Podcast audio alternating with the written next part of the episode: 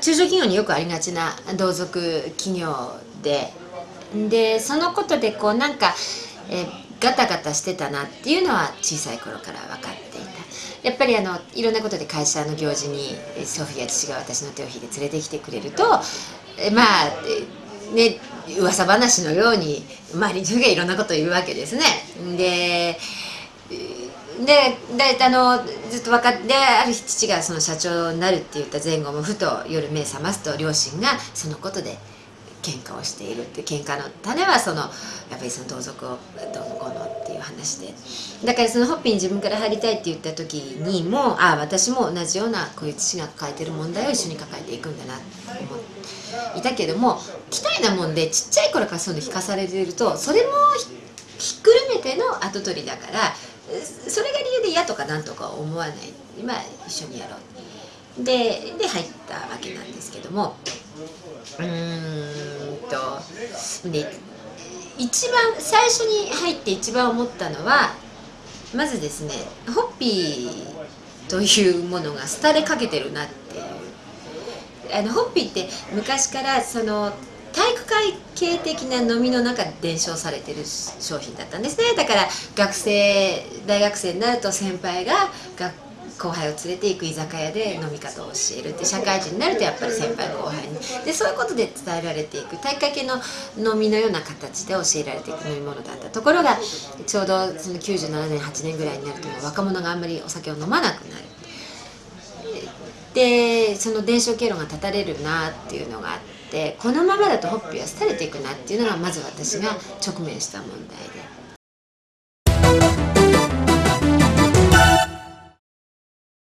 でうんと渋る上司を説得して150万をもぎってあのグループインタビューってマーケティング調査をしてみたその辺のあのプロセスに関しては代理店で3年間経験していたので分かってたわけですねおぼろげながらでも。でやってみたらばその知名度はものすごく高いんだけれどもイメージは惨憺たるものであこんなんじゃお客様に受け入れられないって。これじゃダメだ。このホッピーを何とかしていかなくちゃって思ったのがこの会社に入って最初に思ったことであり手がけたことで。でそのホッピーハイというね名前のあらかじめ割ってあるそしてスタイリッシュなデザインなものを代理店時代の仲間の協力をもらって作ったわけですがところがでその新商品を作っていくプロセスは間違いがなかったんだけれども一つ私が抜けていたのとあの状況を把握してなかったのが冒頭に言ったこの会社の状況ですよね。つまり同族会社であったこの会社の中で私は招かれざる客で実際入社前に私の親戚方のから呼ばれて「あんたは来なくていい」って言われたことも実はあるんですけどそんなこともあってね。社員たちもその空気読むので誰も私のやることに関して賛同してくれるとか力を貸してくれる人はいなかった。できてきた商品はいい商品だったけれども結局売れなかった。で大失敗。いうのがあったんですね。でその、まあ、今年でホッピー発売60年。だから私が入社した当時でちょうど発売50年を迎える直前だったわけだけども50年前ホッピーが初めて世の中に出た終戦直後の50年前とそのもう2000年を21世紀を迎えようとしてるその当時ではお客様が全然変化してますよね。だって敗戦国の日本からでも豊かな国日本ってなっていてお客様が変化をしているのにうちの会社は変化をしなかったわけですよ。いつまでも自分たちの作っているものは正しいっていう。それはうちの論理。それで売り続けてたからだからお客様がだんだん減ってっていった。だお客さんに合わせて変わらなきゃいけないよってラベルのデザインもこんなんじゃダメだよって思っていたけれどもでも変わることってすごい大変なことじゃないですか。人間って基本的に変わりたくない動物だから。できればいつも今のままでいたい、ね、ましてや、えー、50年間変わらないできた会社が変わるという変化のない変わるという文化のない会社に変われって言ったってみんな反対しますよね。ましてや誰も私のことなんか聞いてくれないんだから。もう全て提案変わ変わっていこうよっていう提案は全て却下をされて。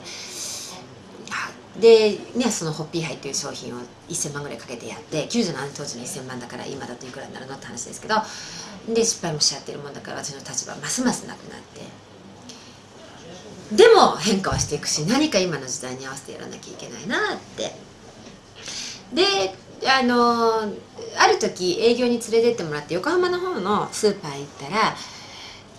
ビールだ大体あのホッピーっていうのはビールの終わりの方にあるか発泡酒の終わりの方にあるかっていうなんかでっかいカテゴリーの端っこにおまけのように置いてもらっているんですね。